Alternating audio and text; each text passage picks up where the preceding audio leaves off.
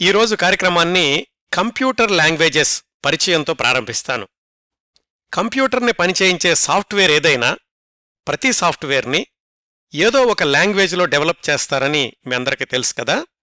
Java C C plus plus visual C plus plus JavaScript Python ఇంకా కొంచెం వెనక్కి వెళితే Fortran COBOL Pascal assembly languages ఆ కాలంలో వాడుకలోకి వచ్చింది యాడా అనే కంప్యూటర్ లాంగ్వేజ్. ఈ ఏడిఏ యాడా లాంగ్వేజ్ని ప్రాథమికంగా America department of defence DOD వాళ్ళు ఉపయోగంలోకి తెచ్చారు.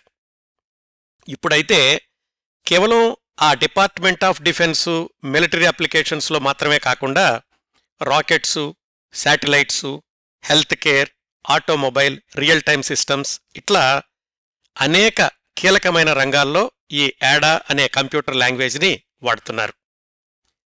పంతొమ్మిది వందల ఎనభై ప్రాంతాల్లో అమెరికా డిపార్ట్మెంట్ ఆఫ్ డిఫెన్స్ వాళ్ళు అంతవరకు వాళ్ళు వాడుతున్న వందలాది కంప్యూటర్ ప్రోగ్రాముల స్థానంలో వాటిలోని లోపాలను భర్తీ చేసే కొత్త లాంగ్వేజ్ కావాలి అని కొంతమంది కంప్యూటర్ శాస్త్రవేత్తలను ప్రత్యేకంగా నియమించి ఈ లాంగ్వేజ్ని అభివృద్ధి చేయించారు.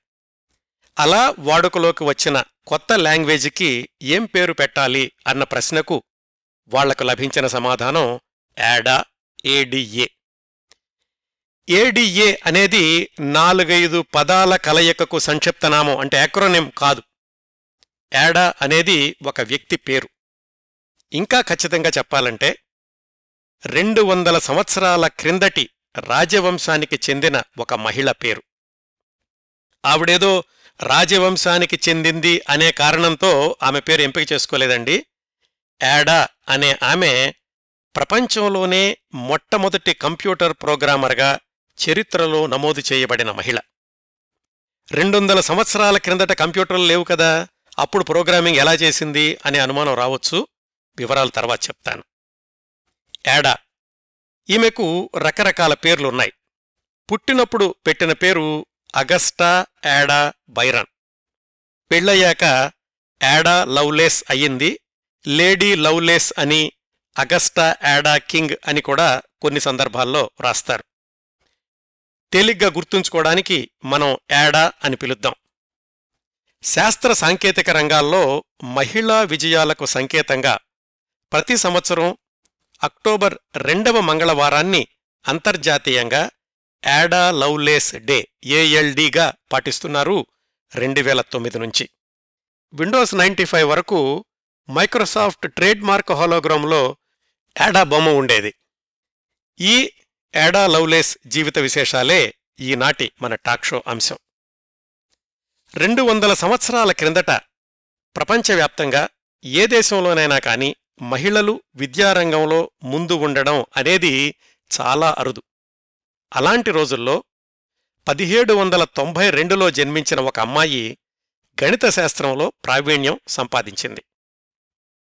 అనేక భాషలు నేర్చుకుంది. ఇంకా సైన్స్ సబ్జెక్ట్స్ కూడా చాలా చదువుకుంది. తన కూతురు కూడా తనలాగే గణిత శాస్త్రంలో ప్రావీణ్యత సంపాదించాలి అనుకుంది ఆ అమ్మాయి. ఊహ తెలిసిన దగ్గర్నుంచి కూతురికి లెక్కలు నేర్పించడమే జీవితధ్యేయంగా పెట్టుకుంది. నాకు వద్దు మొర్రో అంటున్నా లెక్కలే నీ జీవితం అని హుంకరించింది.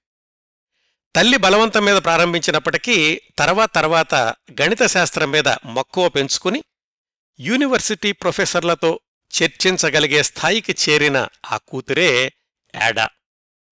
కంప్యూటర్ రంగం గురించిన మరొక చారిత్రాత్మక విషయం ఆధునిక డిజిటల్ కంప్యూటర్లకు రెండు వందల సంవత్సరాల క్రిందటే పునాది వేసిన వ్యక్తి చార్లెస్ బాబేజ్ అనే బ్రిటిష్ ప్రొఫెసర్. ఆయన రూపకల్పన చేస్తున్న ఎనలిటికల్ ఇంజిన్ అనే యంత్రాన్ని ఎలా పనిచేయించవచ్చు అనే విధానానికి పద్దెనిమిది వందల నలభై రెండులోనే ఒక అల్గారిథం అంటే స్టెప్ బై స్టెప్ ప్రొసీజర్ రాసింది ఏడ. అప్పటికీ ఆమె వయసు ఇరవై ఏడు సంవత్సరాలు. చార్లెస్ బాబేజ్లాగా యూనివర్సిటీలో చదువుకోలేదు. కేవలం ఇంటి దగ్గర ట్యూషన్స్తో నేర్చుకున్న పాఠ్యాంశాలే. పైగా రాజవంశానికి కోడలై ముగ్గురు పిల్లలు పుట్టాక అంతకు ముందు నేర్చుకున్న గణిత శాస్త్ర అంశాలకు సానబట్టి ఆ మేధస్సుతో వ్రాసింది తన తొలి computer algorithm. Computer programming algorithm ఇలాంటి పదాలు అప్పట్లో వాడుకలో లేవు కానీ అవన్నీ వాడుకలోకి వచ్చాక చరిత్రలోకి తొంగి చూస్తే ఏడా శతాబ్దాల క్రిందటే వ్రాసింది ఖచ్చితంగా కంప్యూటర్ ప్రోగ్రామే అని పరిశోధకులు తేల్చి చెప్పారు. ఈరోజు టాక్ షో అంతా కూడా ఇదేదో మ్యాథమెటిక్సు హార్డ్వేరు సాఫ్ట్వేరు ఇవే చెప్తాననుకోకండి చరిత్రలో అంత ప్రముఖ స్థానాన్ని సొంతం చేసుకున్న యాడా లవ్లేస్ వ్యక్తిగత జీవిత విశేషాలు నిమ్నోన్నతాలు వెలుగు నీడలు ఇవి ఈనాటి టాక్ షోలోని ప్రధాన అంశాలు. క్రిందటి వారం నా టాక్ షో విన్న శ్రోతలకు లార్డ్ బైరన్ పేరు గుర్తుండే ఉంటుంది. ప్రముఖ బ్రిటిష్ కవి రెండు వందల సంవత్సరాల క్రిందటే అంతర్జాతీయంగా అమోఘమైన ఖ్యాతి గడించిన లార్డ్ బైరన్కి చట్టబద్ధమైన వివాహ బంధంలో జన్మించిన ఏకైక సంతానం ఈ అగస్టా యాడా. లార్డ్ బైరన్ జీవిత విశేషాల కోసం మీరు యూట్యూబ్లో Kiran Prabha space Lord Byron అని సెర్చ్ చేసి వినొచ్చు. కళ్ళు తెరవని పసికందుగా ఉన్నప్పుడే కూతురు పుట్టిన ఐదు వారాలకే అమ్మానాన్న విడిపోయారు. జన్మలో మళ్ళీ నాన్నమొహం చూడలేదు. తల్లి నాన్న పేరు వినిపించకుండా ఆయన ప్రసక్తి రాకుండా కూతురు ఏడాని పెంచింది. తన తొమ్మిది సంవత్సరాల వయసులో ఎక్కడో గ్రీస్ దేశంలో యుద్ధభూమిలో కన్నుమూశాడు తండ్రి బైరన్. ఏడా తన ఇరవై సంవత్సరాల వయసులో మొట్టమొదటిసారిగా తండ్రి చిత్రం చూసిందంతే. అప్పటికి ఫోటోగ్రాఫ్స్ లేవు కదా ఎవరో వేసిన చిత్రం చూసింది ఏడా. ఆ తర్వాత కూడా బైరన్ ఎంత నీతిబాహ్యమైన వ్యక్తో పదే పదే నూరిపోస్తూ ఉండేది ఏడాకి ఆమె తల్లి. అయినా కాని తండ్రి మీద ఎనలేని ప్రేమ ఏడాకి. జీవితంలో కళ్ళారా చూడలేకపోయినా కనీసం చనిపోయాకైనా తన సమాధైనా తండ్రి సమాధి పక్కనే ఉండాలి అని కోరుకుంది ఏడా చనిపోయాక ఆమె కోరిక తీరింది. ఎప్పుడూ చూడలేకపోయిన తన నాన్నకు గుర్తుగా తనకు పుట్టిన ఇద్దరు మగపిల్లలకు నాన్న పేరు కలిసొచ్చేలాగా ఒకరికి గోర్డాన్ అని మరొక అబ్బాయికి బైరన్ అని పేర్లు పెట్టుకుంది ఏడా. తండ్రి మీద అంత పిచ్చి ప్రేమను జీవితాంతం గుండెల్లో దాచుకుంది ఏడా. చిన్నప్పట్నుంచి రకరకాల ఆరోగ్య సమస్యలు వెంటాడుతున్నప్పటికీ తల్లి బలవంతం మీద లెక్కలు లెక్కలు లెక్కలు గణిత శాస్త్రాన్నే జీవితం చేసుకుంది. ముందు చెప్పినట్లే పెళ్ళై పిల్లలు పుట్టాక తన మేధస్సుని సార్థకం చేసుకుంటూ తొలి కంప్యూటర్ ప్రోగ్రామింగ్ వ్రాసింది. ఎంత గొప్పవాళ్ళు ఎంత మేధావులు కూడా ఏదో చిన్న బలహీనతతో నిషిద్ధ ప్రాంతాల్లో సంచరిస్తారు జీవితంలోకి చీకటి కోణాలను ఆహ్వానిస్తారు. అంత తెలివిగల ఏడ తన మరణానికి రెండేళ్ళు ముందు గుర్రపందేల అలవాటుని వ్యసనంగా చేసుకుంది. వేలాది పౌండ్లు రాజరికాన్ని ఖర్చు చేసేసింది విలువైన డైమండ్స్ని అమ్మేసింది భర్తకి తల్లికి నిజం తెలిసే సమయానికి యాడాకి సెర్వికల్ క్యాన్సర్ అని తెలిసింది. సంవత్సరం పైగా క్యాన్సర్తో నరకాన్ని చవిచూసి కన్నుమూసింది యాడా తండ్రి సమాధి పక్కనే శాశ్వత విశ్రాంతి తీసుకుంది. ఇదండి పద్దెనిమిది వందల పదిహేను డిసెంబర్ పదిన జన్మించి పద్దెనిమిది వందల యాభై రెండు నవంబర్ ఇరవై ఏడున కన్నుమూసిన ముప్పై ఆరు సంవత్సరాల యాడా లవ్లేస్ జీవితం చాలా స్థూలంగా. ఇప్పుడు వివరాల్లోకి వెళదాం. యాడా తల్లి పేరు? అంటే లార్డ్ బైరన్ భార్య పేరు ఎనాబెలా మిల్ బ్యాంక్. మనం తేలిగ్గా గుర్తుంచుకోవడానికి ఎనాబెలా అని చెప్పుకుందాం.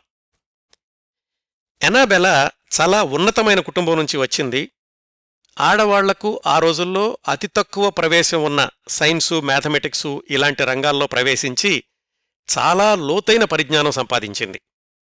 పెళ్ళయ్యాక లార్డ్ బైరన్ ఆమెను ప్రిన్సెస్ ఆఫ్ ప్యారలలోగ్రామ్స్ అంటుండేవాడు. చిన్నప్పటినుంచి చాలా క్రమశిక్షణలో ఒక పద్ధతి ప్రకారం పెరిగిన అమ్మాయి ఈ ఎనాబెలా మత విశ్వాసాలు చాలా అధికంగా ఉండేయి. పాపపుణ్యాలను బాగా నమ్ముతూ ఉండేది. బైరన్ కంటే నాలుగేళ్ళు చిన్నది. పద్దెనిమిది వందల పన్నెండులో బైరన్ తను రాసిన చైల్డ్ హెరాల్డ్స్ పిల్గ్రిమేజ్ ఆ కవితా సంపుటి మార్కెట్లోకి రాగానే రాత్రికి రాత్రి సెలబ్రిటీ అయిపోయాడు. అక్కడ్నుంచి ఆయనకు విపరీతమైన అభిమానులు హై సొసైటీ పార్టీలు ఎక్కువైపోయాయి. ఆ క్రమంలోనే ఇద్దరు వివాహిత మహిళలతో సంబంధాలు విడిపోవడాలు రకరకాల సంఘటనలు జరిగినాయి. వాళ్ళల్లో ఒక ఆమె క్యారోలైన్. ఈ క్యారోలైన్ భర్తే తర్వాత రోజుల్లో బ్రిటిష్ ప్రధానమంత్రి కూడా అయ్యాడు. ఆయన మేనత్త కూతురు మనం మాట్లాడుకుంటున్న యాడా తల్లి ఎనాబెలా పద్దెనిమిది వందల పదమూడు ప్రాంతాల్లో ఏదో పార్టీలో బైరన్కి యానాబెలా పరిచయం అయింది. అప్పటికే కవిగా చాలా పేరు ప్రతిష్టలు తెచ్చుకున్నప్పటికీ బైరన్ వ్యక్తిగత జీవితంలోని సంబంధాల గురించి లండన్ సొసైటీలో పుకార్లు అతివేగంతో షికార్లు చేస్తున్నాయి. ఇవన్నీ ఎనాబెలాకి తెలుసు. మొదటి పరిచయంలోనే తనతో చాలా చనువుగా మాట్లాడాలని ప్రయత్నించిన బైరన్ని కాస్త దూరంలోనే ఉంచింది. ఆ పరిచయం గురించి వాళ్ళమ్మకు ఒక ఉత్తరంలో రాసింది అనాబెల. ఈ బైరన్ ఎవరో గాని చాలా మంచివాడు చాలా చెడ్డవాడు కూడా అని. బైరన్ మాత్రం పట్టు వదలకుండా యానాబెలాకి ఉత్తరాలు రాస్తూ ఉండేవాడు. యానాబెలా చాలా గాఢమైన మత విశ్వాసాలున్న అమ్మాయని తెలుసుకున్నాం కదా. బైరన్ పాపపు దారిలో ఉన్నాడు అతన్ని రక్షించడం తన ధర్మం అనుకునే స్థాయికి చేరింది యానాబెలా బైరన్ ఉత్తరాల్లో చాలాసార్లు పెళ్ళి ప్రస్తావన తెచ్చినప్పటికీ ఒక సంవత్సరం తర్వాత అంటే పద్దెనిమిది వందల పద్నాలుగు చివర్లో అతనితో పెళ్ళికి ఒప్పుకుంది ఎనాబెలా. బైరన్కి దగ్గరైన మొట్టమొదటి పెళ్ళి కాని అమ్మాయి ఎనాబెలా బైరన్ని ఎలాగైనా సక్రమమైన మార్గంలో పెట్టాలనుకుంది ఎనాబెల. ఇంతకు మించి వాళ్ళిద్దరి మధ్యన ఆలోచనా విధానంలో కాని జీవనశైలుల్లో కాని అస్సలు పోలికలు లేవు. పద్దెనిమిది వందల పదిహేను జనవరి రెండున వాళ్ళిద్దరికీ వివాహం అయింది. లండన్లోనే పికాడెల్లీ అనే ప్రాంతంలో ఒక అద్దె ఇంట్లో కాపురం పెట్టారు. నిజానికి బైరన్కి వారసత్వంగా వచ్చిన రెండు ఎస్టేట్లలో ఒకటేమో కోర్టు కేసుల్లో ఉంది రెండోదేమో ఎవరో కొనుక్కుంటానని చెప్పి అడ్వాన్స్ ఇచ్చారు కానీ వాళ్ళు మొత్తం డబ్బులు ఇవ్వలేదు. అందుకని అద్దె ఇంట్లో కాపురం మొదలు పెట్టాల్సి వచ్చింది. కలిసి జీవించడం ప్రారంభించిన కొద్ది నెలలకే బైరన్ ప్రవర్తనలో చాలా మార్పు గమనించింది ఎనాబెలా ఎందుకంటే ఆయన అప్పటికే పీక లోతుల వరకు అప్పుల్లో కూరుకుపోయి ఉన్నాడు. ఎస్టేట్లను నమ్ముకుని అప్పు చేశాడు అవేమో అమ్మలేని స్థితిలో ఉన్నాయి. ఇటు తను రాసిన పుస్తకాల మీద రాయల్టీ బాగా వస్తోంది కానీ దాన్ని తీసుకోవడానికి ఇష్టపడేవాడు కాదు. తను రాయల్టీ తీసుకోవడం అంటే కవిత్వాన్ని అమ్ముకోవడం అనుకునేవాడు. అందుకని తన పుస్తకాల మీద రాయల్టీని తన ఆప్తులైన మిత్రులకి రాసిచ్చేశాడు. అంటే అలాగా కూడా డబ్బులొచ్చే మార్గం లేదు. ఈ చికాకులతో ఎనాబెలాని తరచూ విసుక్కుంటూ ఉండేవాడు. ఆమె ఎంత సర్దుకుందామని ప్రయత్నించినా మరింత విచ్చలవిడిగా ప్రవర్తించేవాడు బైరన్. ఎనాబెలా గర్భవతై నెలలు నిండుతున్న సమయంలో తెలిసింది బైరన్ ఎవరో ఒక రంగస్థల నటితో సంబంధం పెట్టుకున్నాడు అని.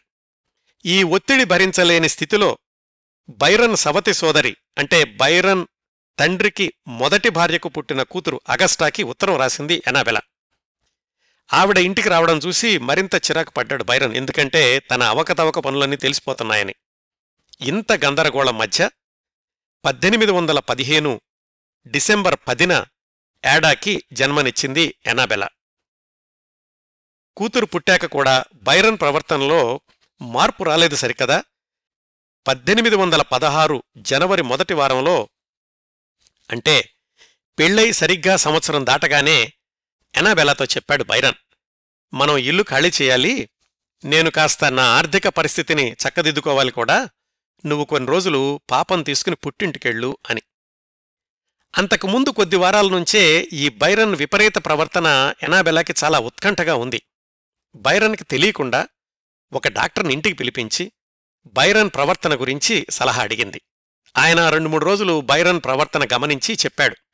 ఆయన చాలా అస్థిమతంగా ఉన్నాడు. ఇలాంటి పరిస్థితుల్లో నువ్వు పాపం తీసుకుని మీ పుట్టింటికి వెళ్ళిపోవడం మంచిది అని చెప్పాడు. అలా ఏడా ఐదు వారాల వయసులో పద్దెనిమిది వందల పదహారు జనవరి మధ్యలో పుట్టింటికి వెళ్ళిపోయింది ఎనాబెల. మళ్ళీ వాళ్ళిద్దర్నీ తాను బ్రతికుండగా చూడలేను అని బైరన్ అస్సలు అనుకోలేదు. అలా వెళ్ళిపోయిన రెండు నెలలకి విడాకుల నోటీస్ పంపించింది ఎనాబెల. బైరన్ ముందు ఆశ్చర్యపోయాడు. కోర్టులో వాదించాలి అనుకున్నాడు. అయితే అప్పటికే దిగజారుతున్న ఆయన పబ్లిక్ ఇమేజ్ గురించి మిత్రులు సలహా ఇచ్చారు. నువ్విప్పుడు వాదించి ఉపయోగం లేదబ్బాయ్. నీ అక్రమ సంబంధాల గురించి ఎనాబెలా దగ్గర చాలా ఆధారాలున్నాయి. ఒకవేళ నువ్వు కోర్టుకెళితే గనక నీ ప్రవర్తనే బయటపడుతుంది. నువ్వు జైలుకెళ్ళే అవకాశాలు ఎక్కువగా ఉన్నాయి అని చెప్పారు. అయిష్టంగానే విడాకుల పత్రం మీద సంతకం చేసి పంపించాడు బైరన్. అప్పటి చట్టం ప్రకారం పిల్లల బాధ్యత తండ్రిదే. అయితే బైరన్ ఆ విషయం గురించి ఒత్తిడి చేయలేదు. ఎనాబెలా కూడా భర్త అడగకుండా ఉంటే బావుండేది అనుకుంది అలాగే జరిగింది. ఆ విధంగా ఐదు వారాల వయసులో తల్లితో కలిసి అమ్మమ్మ ఇంటికి చేరిన ఏడాకి తండ్రి రూపం రేఖామాత్రంగా కూడా గుర్తులేదు. బైరన్ మాత్రం తన పిల్గ్రిమేజ్ కవితా సంపుటం మూడవ భాగంలో కూతురు గురించి ఒక కవిత రాసుకున్నాడు. ఓ నీలికళ్ళ చిన్ని పాప యాడా నువ్వు అచ్చంగా అమ్మపోలికే కదా నా ఇంటికి నా హృదయానికి నువ్వొక్కర్తవే వెలుగునిచ్చే దీపానివి. బోసి నవ్వులతో నా చేతులు పట్టుకోవడం ఇంకా గుర్తుంది చిన్నారి అంటూ రాసుకున్నాడు. ఈ వ్యవహారం అంతా జరిగిన నెల రోజులకి పద్దెనిమిది వందల పదహారు ఏప్రిల్లోనే బైరన్ లండన్ వదిలేసి ఇటలీకి వెళ్ళిపోయాడు. ఆ తర్వాత ఎనిమిదేళ్ళు చనిపోయే వరకు అక్కడక్కడా ఉన్నాడు. మళ్ళీ లండన్లో అడుగు పెట్టలేదు. భార్యను కూతుర్ని చూడలేదు. ఆ వివరాలన్నీ లార్డ్ బైరన్ ఎపిసోడ్లో వివరంగా తెలుసుకున్నాం. ఇంకా ఏడా విషయానికొస్తే ఆమె బాల్యం ఎక్కువగా అమ్మమ్మ దగ్గర నర్సులు పరిచారికల మధ్యన గడిచింది. యానాబెలా తాను నమ్మిన మత విశ్వాసాల ప్రకారం ఎక్కువగా సామాజిక సేవా కార్యక్రమాల్లో ఉండేది. వాళ్ళ పుట్టింటికి దగ్గరలోనే పేదవాళ్ళ కోసమని ఒక స్కూల్ మొదలుపెట్టి ఎక్కువగా ఆ పనుల్లో తీరిక లేకుండా ఉండేది. కూతురు సంరక్షణ కోసం అవసరమైన దానికంటే ఎక్కువ మంది నౌకర్లను చాకర్లను పెట్టింది. తల్లివాళ్ళు ధనవంతులే కాబట్టి ఊహ తెలిసిన దగ్గర నుంచి చిట్ట చివరి వరకు ఏడా జీవించింది లండన్లోని హై సొసైటీ సర్కిల్స్లోనే. దేనికి లోటులేని జీవితం. తుమ్మినా దగ్గినా వెంటనే వచ్చివాలే సేవకులు. ఏడాకి ఐదున్నర సంవత్సరాల నుంచే ఇంటి దగ్గర ట్యూషన్ టీచర్లను పెట్టింది తల్లి. వాళ్ళ స్థోమతకు అంతస్తుకి ఎంత గొప్ప టీచర్లైనా సరే ఇంటికొచ్చి చెప్పాల్సిందే. అంత చిన్న వయసులోనే ఇంగ్లీషు గ్రామరు స్పెల్లింగు చదవడం అర్థమెటిక్కు మ్యూజిక్కు ఇలాంటివన్నీ ఉదయం పూట.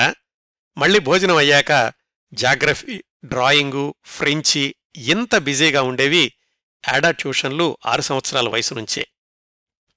మధ్యలో విసుగొచ్చి వినలేకపోతే కుర్చీలోనే పడుకోమని చెప్పి అంతవరకు చెప్పిన సబ్జెక్టుల్లో ప్రశ్నలు అడిగేవాళ్ళు ట్యూషన్ టీచర్లు.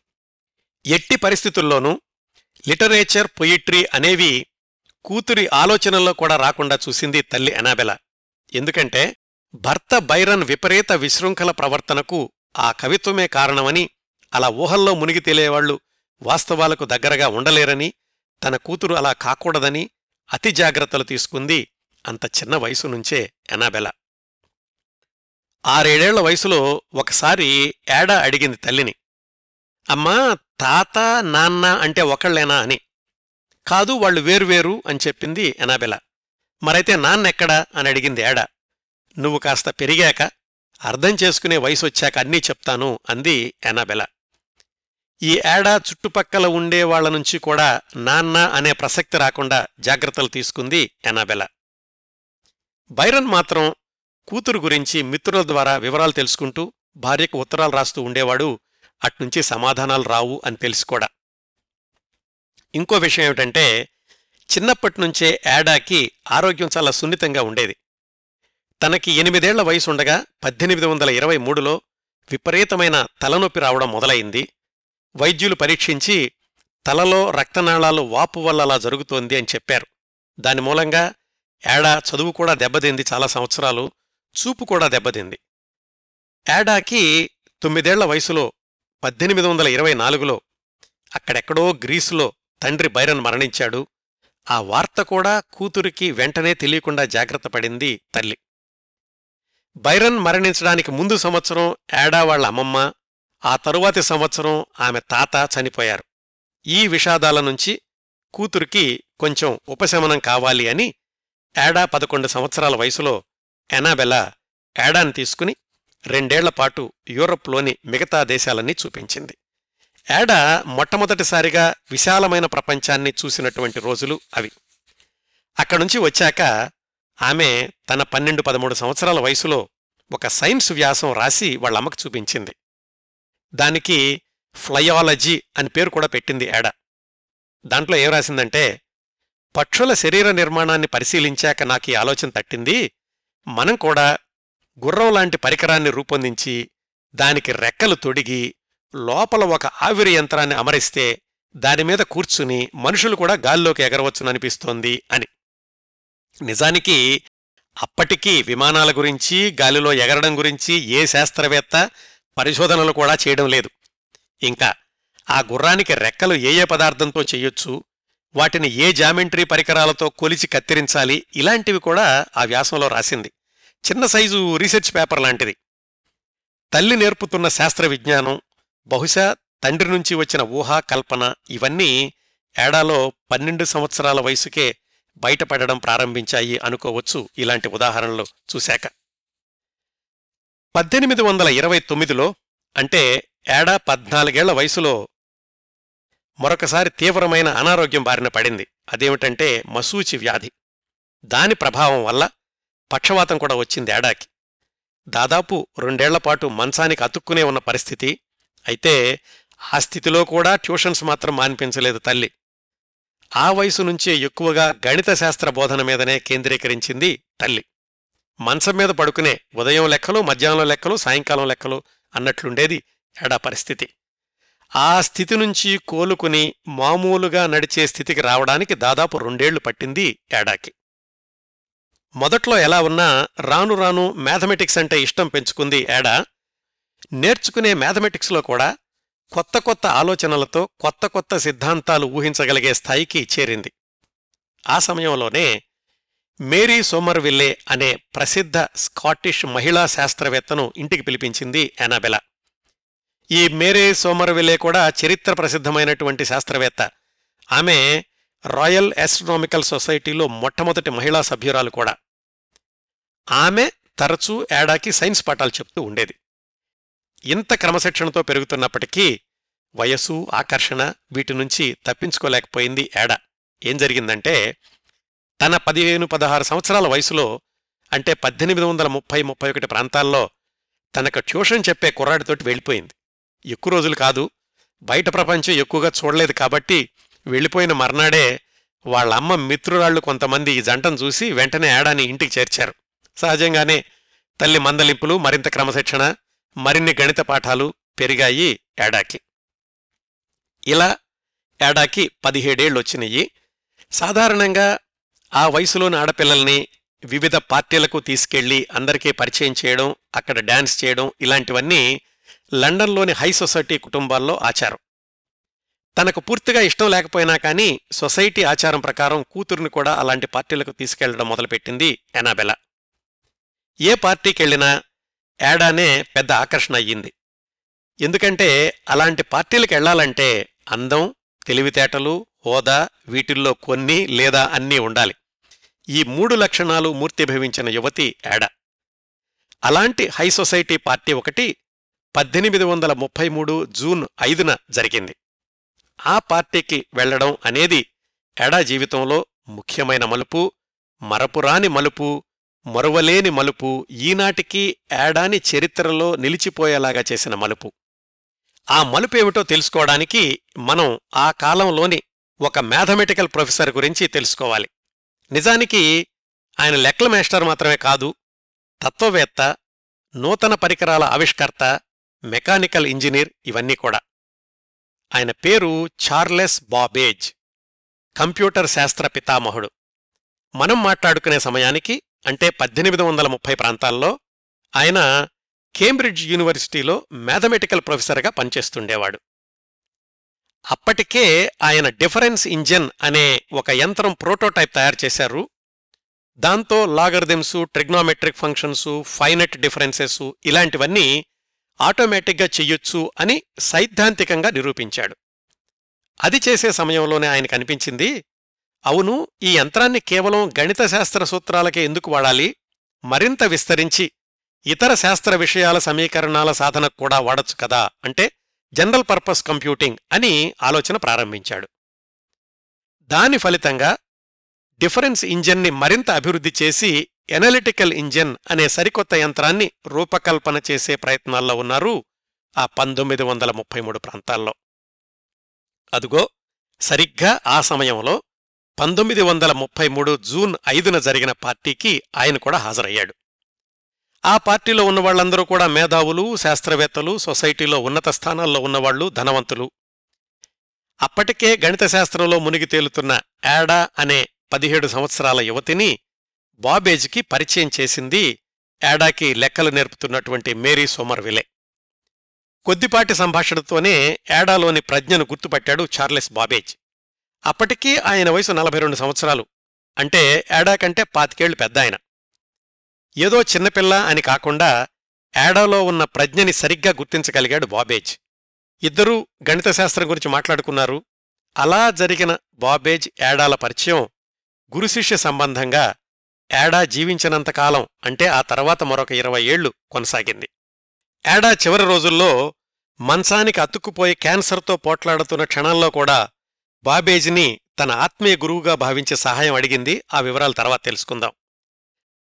ఆ పార్టీలో పరిచయం తదనంతరం బాబేజ్ తన పరిశోధనాలయానికి రమ్మని యాడాని ఆహ్వానించాడు. ఓ రెండు వారాల తర్వాత యాడాని తీసుకుని వాళ్ళమ్మ మేరీ సోమర్వెల్లే కలిసి బాబేజ్ ల్యాబొరేటరీకి వెళ్ళారు ఆయన తను పనిచేస్తున్న డిఫరెన్స్ ఇంజన్ని ప్రయోగాత్మకంగా ఎలా పనిచేస్తుందో చూపించాడు వాళ్ళందరికీ.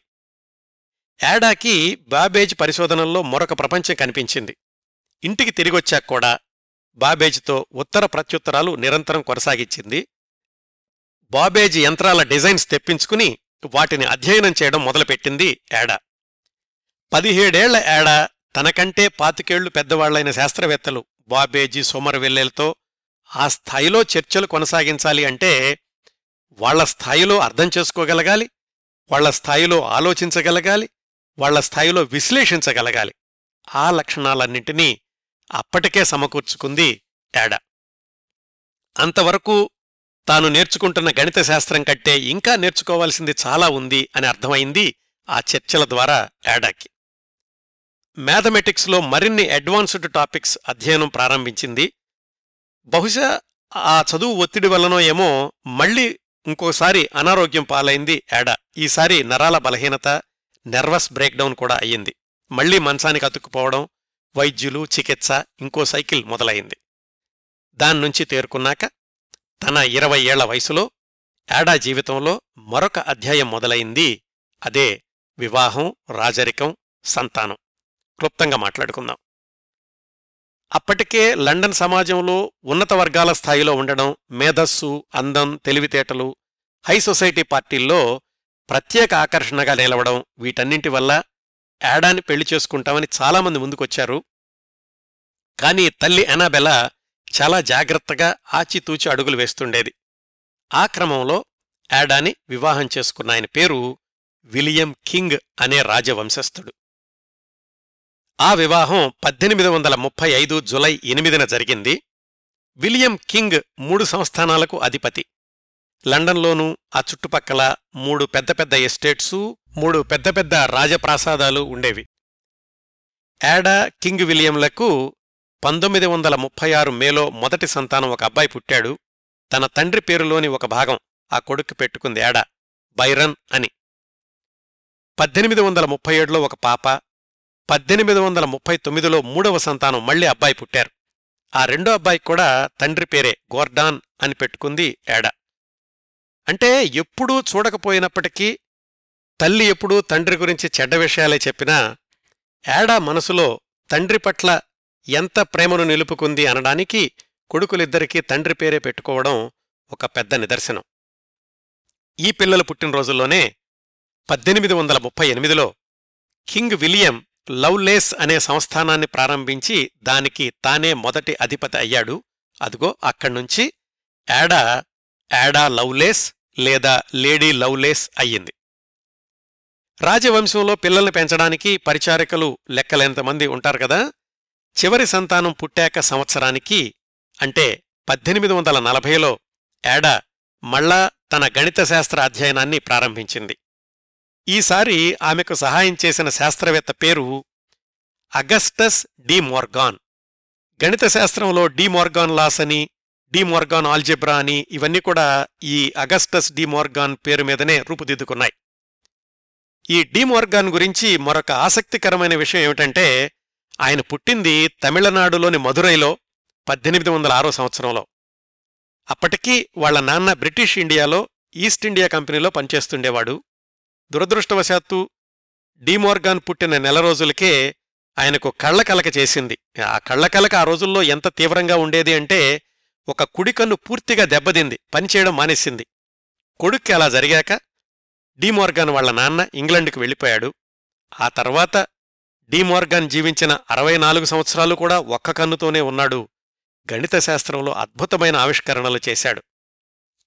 యాడాకి అడ్వాన్స్డ్ మ్యాథమెటిక్స్ నేర్పే సమయానికి ఆయన వయసు ముప్పై నాలుగు సంవత్సరాలు. ఇలా Charles Babbage Mary Somerville De Morgan లాంటి ప్రముఖ శాస్త్రవేత్తల దగ్గర మ్యాథమెటిక్సు సైన్సు నేర్చుకున్న ఏడ ప్రతిభా పాఠవాలు ఎంతగా అభివృద్ధి చెంది ఉంటాయో తేలిక అంచనా వేయచ్చు మనం. డీమోర్గాన్ దగ్గర అడ్వాన్స్డ్ ట్రిగ్నామెట్రీ డిఫరెన్షియల్ క్యాలిక్యులస్ ఇలాంటి అంశాలు మూడు నాలుగు సంవత్సరాలు నేర్చుకుంది ఏడా. ఆ రోజుల్లోనే అంటే పద్దెనిమిది వందల నలభై ఒకటిలో జరిగిన ఒక ఆసక్తికరమైన సంఘటన గురించి తెలుసుకుందాం. పద్దెనిమిది వందల నలభై ఒకటిలో ఒకసారి ఏడా వాళ్ళమ్మ హఠాత్తుగా కబురు చేసింది. నేను ప్యారిస్లో ఉన్నాను నువ్వు వెంటనే బయలుదేర్రా అని. అక్కడికెళ్ళింది ఏడా. ప్యారిస్లో ఉన్న వాళ్ళమ్మ ఏడాకి ఇంకో అమ్మాయిని పరిచయం చేసింది. ఈ అమ్మాయి పేరు మెడోరా ఈ అమ్మాయి నీకు సవతి సోదరి అని చెప్పింది. ఏడాకి అర్థం కాలేదు. అప్పుడు ఎనాబెలా చెప్పింది. మీ నాన్న గురించి భయంకరమైన నిజాలు ఒక్కటొక్కటిగా చెబుదామని సరైన సమయం కోసం ఎదురుచూస్తున్నాను. ఇదిగో ఇప్పుడు అలాంటి అవకాశం వచ్చింది. ఈ మెడోరా వాళ్ళమ్మ మీ నాన్నకు సవతి సోదరి అవుతుంది. ఆమెతో మీ నాన్నకున్న అపవిత్ర బంధం వల్లనే ఈ మెడోరా పుట్టింది అని చెప్పింది ఏడాకి. ఏడాకి భూమేమి బద్దలైనట్లు అనిపించలేదు మౌనంగా ఊరుకుంది కాని మనసులో మాత్రం అనుకుంది. ఒకవేళ అలా జరిగితే నాన్ననే ఎందుకు అనుకోవాలి? ఆ సవతి సోదరి తప్పు కూడా అయ్యుండొచ్చు కదా అనుకుంది. అట్లా తల్లి ఎన్ని చెప్పినా మనసులో మాత్రం తండ్రి మీద అంటే లార్డ్ బైరన్ మీద ద్వేషం ఏమాత్రం పెంచుకోలేకపోయింది ఏడ ఇంకో విచిత్రమైన విషయం ఏమిటంటే ఎక్కడో లండన్లో ఉండాల్సిన మెడోరా ఈ ప్యారిస్కి ఎలా వచ్చింది? అంటే దాని వెనకాల ఒక చిన్న కథ ఉంది. ఆ మెడోరా సొంత బావతోనే ప్యారిస్కి పారిపోయి వచ్చింది. ఉన్న డబ్బులన్నీ ఖర్చు పెట్టేసుకుని రోడ్డు మీద తిరుగుతుంటే ఇదిగో ఈ ఎనబెలా చూసి తనకు ఆశ్రయం ఇచ్చి అప్పుడు యాడాని పిలిచిందన్నమాట. దాన్ని అక్కడ వదిలేస్తే మళ్ళీ మనం ఇంగ్లాండు యాడా గణిత శాస్త్ర అధ్యయనానికి వద్దాం. ఆమె గురువుగా భావించే చార్లెస్ బాబేజ్ తాను పదేళ్ళుగా పరిశోధనలో కొనసాగిస్తున్న ఎనలిటికల్ ఇంజిన్ గురించి ఇటలీలోని శాస్త్రవేత్తలతో చర్చించడానికి వెళ్ళాడు. ఆ చర్చల సారాంశాన్ని వ్యాసరూపంలో వ్రాసే బాధ్యతలను లూయీ మెనబ్రే అనే యువ మిలిటరీ ఇంజనీర్ తీసుకున్నాడు. ఈ లూయినే తర్వాత రోజుల్లో ఇటలీ ప్రధానమంత్రి కూడా అయ్యాడు. లూయి వ్రాసిన ఆ వ్యాసం ఫ్రెంచ్లో ఉంది. బాబేజ్ ఇటలీలో చర్చలు పద్దెనిమిది వందల నలభైలో జరిగితే పద్దెనిమిది వందల నలభై రెండులో ఆ ఫ్రెంచ్ వ్యాసం పబ్లిష్ అయింది తనతో క్రమం తప్పకుండా ఉత్తర ప్రత్యుత్తరాలు సాగిస్తున్న యాడాని సంప్రదించాడు ఒకరోజు బాబేజ్.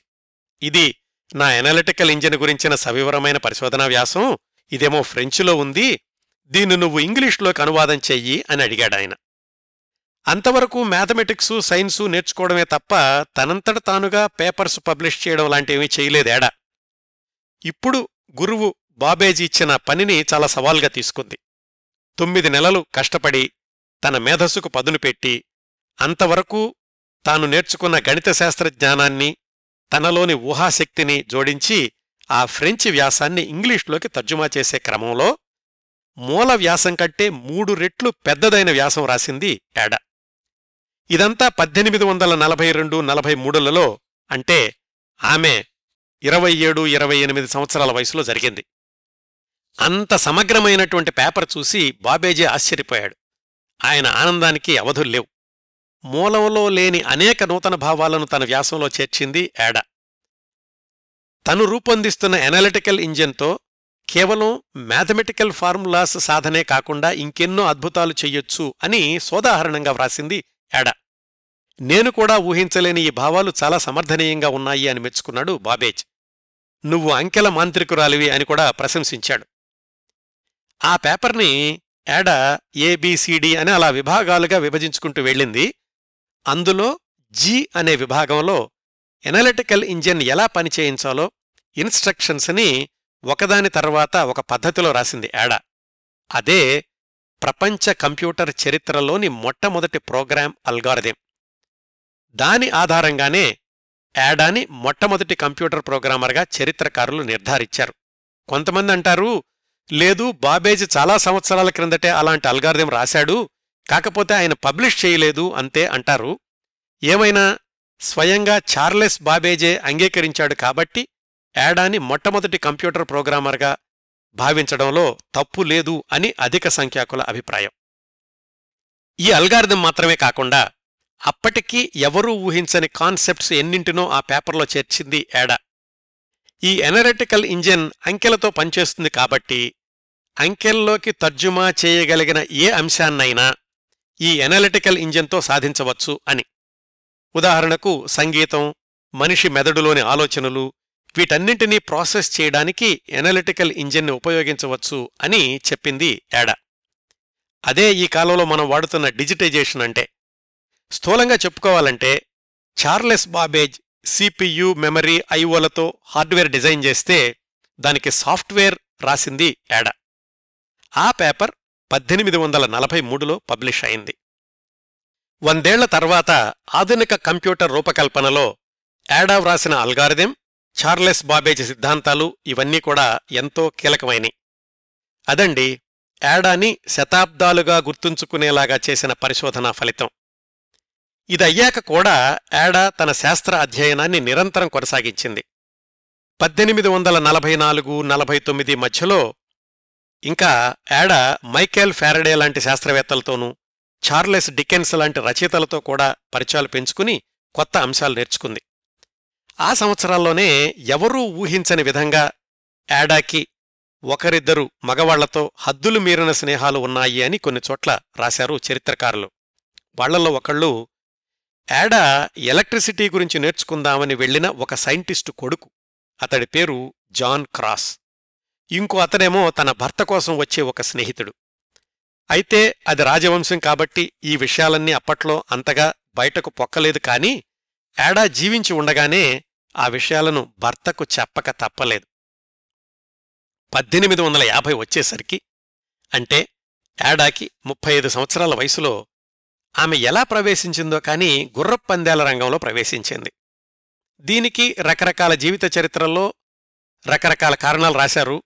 మొత్తానికి రాణివాసంలో ఉన్న ఏడా చుట్టూతా కూడా ఒక బృందం చేరింది. వాళ్ళందరూ కూడా గుర్రపందేలాడేవాళ్ళు యాడాకి ఉన్న గణిత శాస్త్ర విజ్ఞానంతో గుర్రపందేల గత ఫలితాలను విశ్లేషించి రాబోయే పందేల్లో ఏ గుర్రం గెలుస్తుందో ఆమె లెక్కలు వేయడం ప్రారంభించింది.